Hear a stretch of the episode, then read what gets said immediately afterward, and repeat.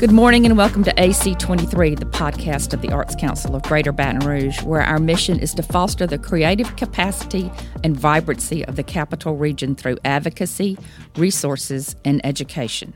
Thanks for joining us. I'm your host, Pam Bordelon, and I have two very special guests with me today. Tracey Barhorst. She is the curator and public programs manager at the Louisiana Art and Science Museum. And Amanda Moak. She is the curator of collections for the West Baton Rouge Museum.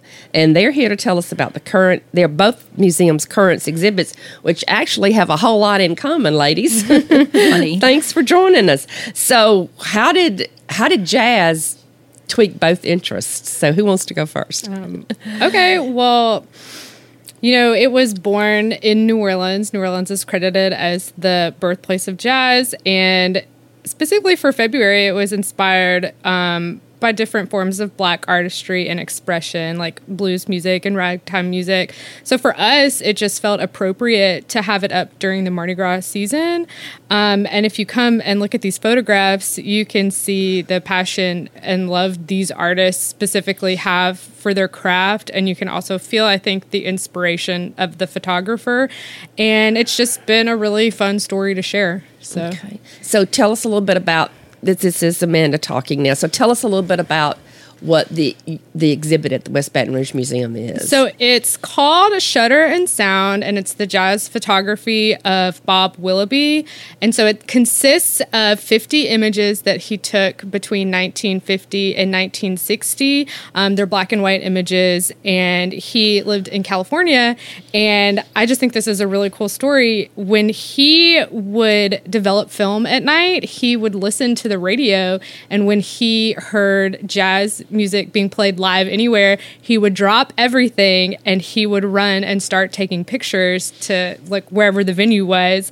Um, and it's cool. It's not just one style of photograph. It's not just staged photos, but it's also not just candid photos. He has photos of people on stage, he has photos of people taking a break. Backstage, he has photos of like the crowds going wild. It's if it happened, he took pictures, and it's just it's a really cool exhibit. And he's a pretty famous photographer, right? Yes. Okay, what is he? I mean, he he did a lot of celebrity type. He did. He actually um, is known for taking like backstage movie shots and like being on movie sets, but he was very passionate about jazz music and he loved the artists that he ended up taking photographs of and that he was invited to take photographs of. So he ranges from Hollywood, like movie sets, to uh, bars, concert halls, and stuff like that. So. Okay.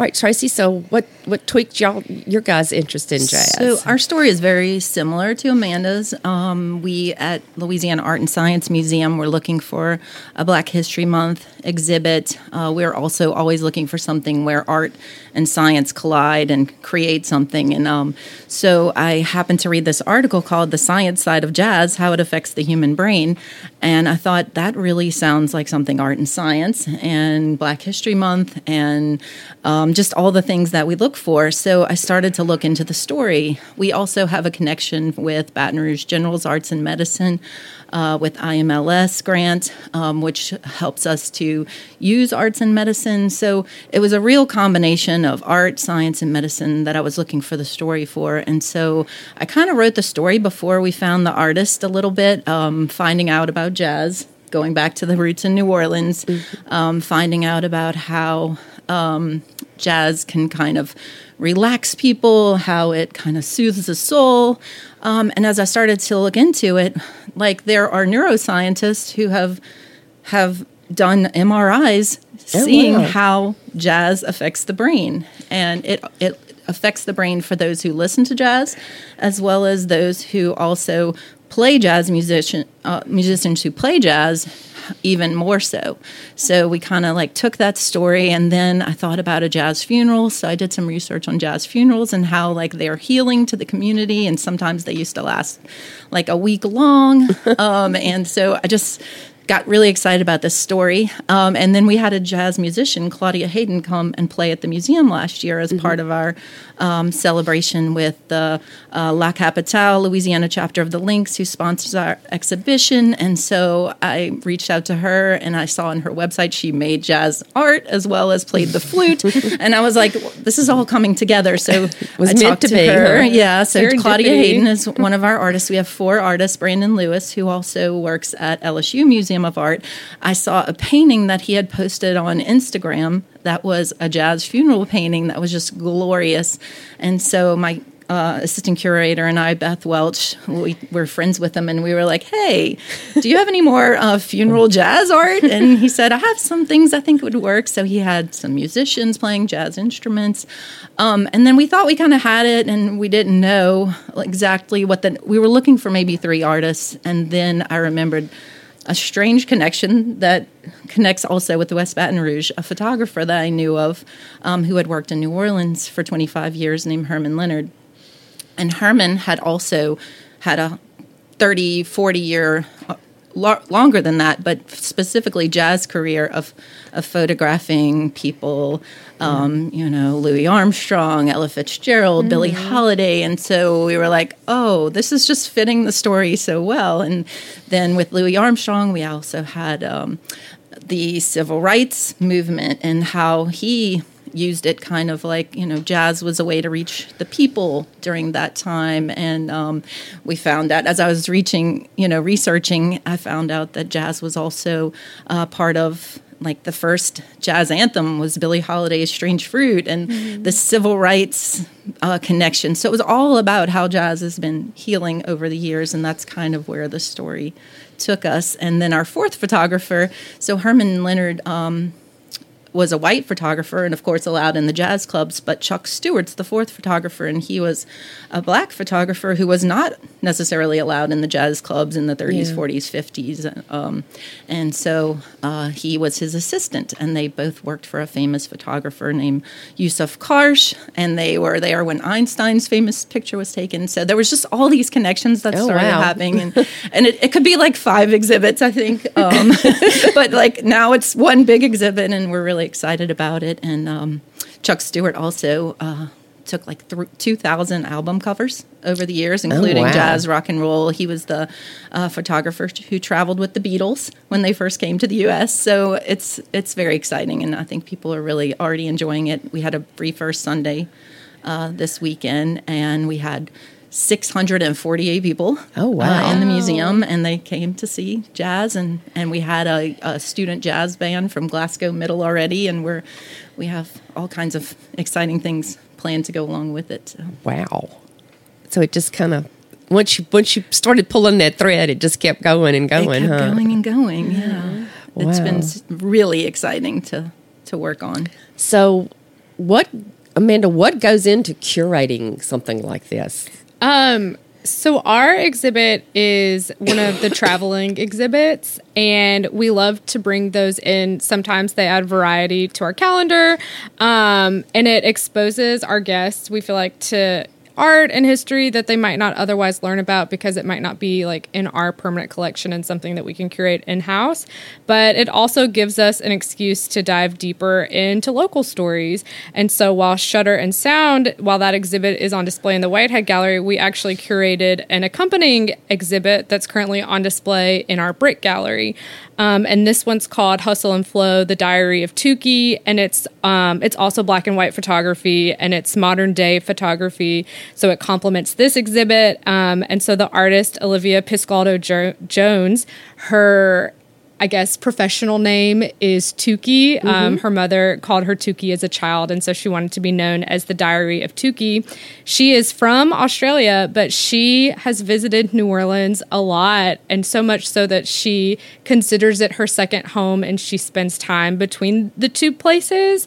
Um, and so her exhibit is all images of the current music scene in New Orleans, okay. um, and it's part of a larger collection that's her tribute to the city. And we thought it would be a fun juxtaposition with Willoughby's photographic history of jazz music, since jazz is credited as being born in New Orleans, and now we're having local current photography. So it's okay. just a fun way for us to bring in traveling components, but also have our own spin on it. Okay.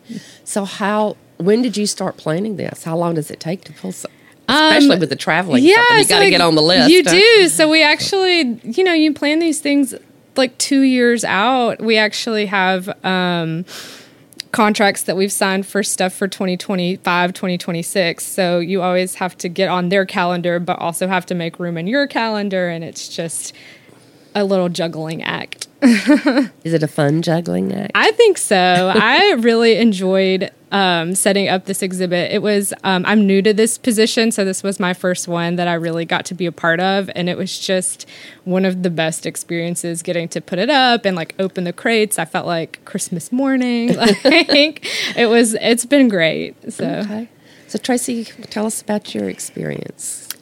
Well, I'm from New Orleans originally, so I grew up in New Orleans. I actually grew up right across the street from the New Orleans Fairgrounds, where the Jazz and Heritage Festival, uh, the main entrance to the fairgrounds, and my house had a balcony. It was it wasn't a fancy house, but we could sit on it and Yeah. listen to the Jazz Fest. So I've returned there most years, every year almost to to go back to the Jazz Fest. So it was kind of something inside of me. Um, and then I had met Herman Leonard actually uh, when he um, evacuated after Hurricane Gustav and stayed with my parents. So Oh, wow. I, I, that's what made me think of him. Um, he's connected with me by uh, way of a family member. So, um, so the jazz idea was just, I mean, I just, I, I played Ella Fitzgerald and Louis Armstrong for my children when they were little. They're all grown now, but um, it was just something that I was, I thought was would be a fun way to approach this exhibit. And how long did it take you to pull all this together? like you said, a, a year and a half. I think I thought of this uh, title, me- or close to this title, um, probably a year and a half ago, and then um, we just started thinking about it. But you're always juggling, like you said, Amanda said. Uh, you know, five different, six different exhibits at one time, trying to find artists, connect, um, make a story. Um, it's Okay. it's fun, but you have to be ready to multitask for sure. So, what else did you learn about how, or what is something that, that you really learned about how jazz affects people health wise? What What did you learn? So there's a lot of research in general about the idea that music is good for people's brains, and that music relaxes you. Music uh, lowers the uh, your blood pressure. Music calms your whole mental state. Um, but as I reached into it and looked at jazz more specifically, the improvisation that's the title of the exhibition Improvisation, the Art and Healing Power of Jazz. The improvisational nature of the music is what makes jazz kind of a super music for the brain. Um, when a person's listening to the music, their mind has to uh, connect with what's going on inside the piece, and jazz itself is very improvisational. People are making the music on the spot. Oftentimes, they're creating together. One uh, musician has to listen to another musician in order to work together. Um, they're not always like planned piece on a piece of sheet music. So um, the the working together is really strengthens the brain um, for the musicians, and then for the listener, they have to do the same thing by listening. Um, also, youths, it's really good for young people to play an instrument and to learn music and to do that improvisational um, type thinking. And so that's really good if young people are are um, listening to jazz and Well, playing jazz. I always thought of music as as healing and soothing, in that it can help you deal with emotions that you maybe can't process any other way. But this is a whole new spin on it, kind of. It is. I know, um, you know, I grew up Catholic and going to Catholic church, and the music in the church always, I mean, some people cry as soon Yeah. as they hear the music. And I think, like you're saying, the feelings that it evokes um, when we play the music in the gallery while we're hanging the art. I mean, we're getting emotional sometimes because we hear a song that, you know, maybe our grandparents dance to or our our parents listen to and um, we'll mention it to each other as we're as we're hanging the art in the gallery. Yeah, it, it allows you to share and tell stories. It does. It's very storytelling. Okay, so um, tell us how long? How long are are since we're talking to you, Tracey? How long is this exhibit up, and how can people go see it? So the exhibit is up through September. Oh, wow. Um, Okay. Yeah, so it's a six month exhibit. Um, we put a lot of energy into it, and um, so It's going to hang for a it's while. going to be there for a little while. Also, it's just um, so exciting, and we want to program around it. I'm also the public programs manager, so my job is to get people in to see it. Um, we have our first opening, um, Art After Hours, is going to be next Friday, not this Friday, but Friday the 16th. Um, and we'll have Mike Foster Trio, and that event is also sponsored by La Capitale, Louisiana chapter of the Links. Um, so we're going to have food and music, and it's free because they've sponsored it. So Those Links ladies are pretty good, aren't they? yeah, they are amazing. Um, and they have sponsored the whole thing, so anyone can come for free. So we invite everyone to come see it on that night. Uh, like I said, we just had free first Sundays, and it's always open on Sundays. We have a concert scheduled on April 12th with Claudia Hayden again. Since she's an artist in the exhibition, we thought she should sing and uh, I'm not sing. I'm sorry, Yeah, play her she's- flute. She's amazing. She did She a jazz amazing. listening room, and I did a podcast with her. And that's how we first year. found out about it from um, her doing the concert here. And then uh, one of the Links members, um, Clovier Torrey, told me she, Claudia Hayden just did a concert over there. And she plays the Native American flute, and she told us all about it. And I reached out to her, and it, it's just been a, a great relationship that we've. Yes, she's a pretty neat lady. She's a really, really wonderful person. So, tell us how we can come over to across the river, and what can we do when we get there? Yes, absolutely. So Shutter and Sound will be open through March 17th, and um, we're open Tuesday through Saturday from 10 to 4:30, and then Sundays from 2 to 5. We are closed to the public on Mondays, um, but this month, February 16th, I believe, the third Friday of the month, we always have historical happy hour from 6 to 8, and it's a free event that's open to the public. And for February on the 16th, we actually will have Zia Tamami in, and he um, runs the longest jazz radio show through the LSU radio station in North America, um, which is really cool. And he will be interviewing um, Mike Esnault. Harry Anderson and Herman Jackson about the rural roots of jazz and like the permeation from New Orleans to California.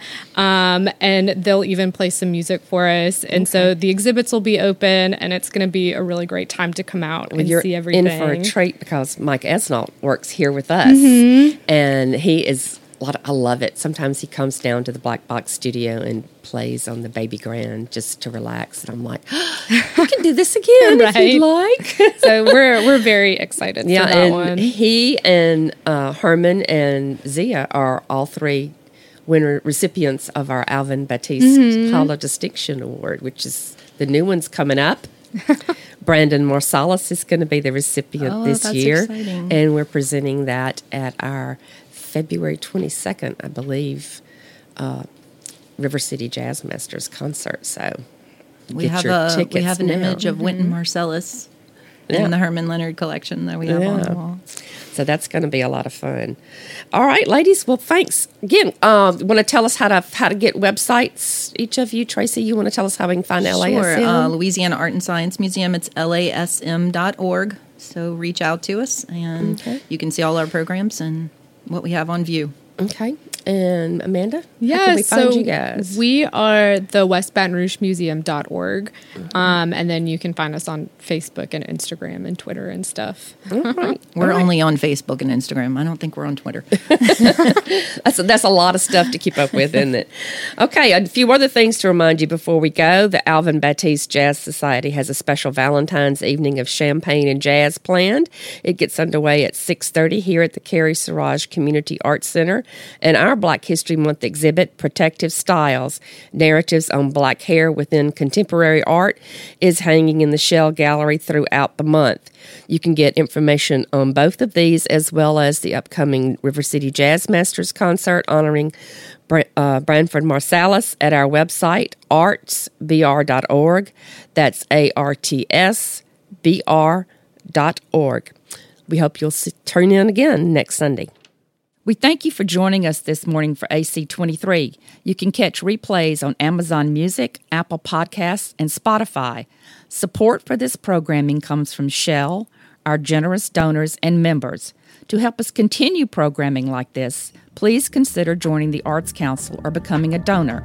Information can be found on our website, artsbr.org. That's A R T S B R dot org.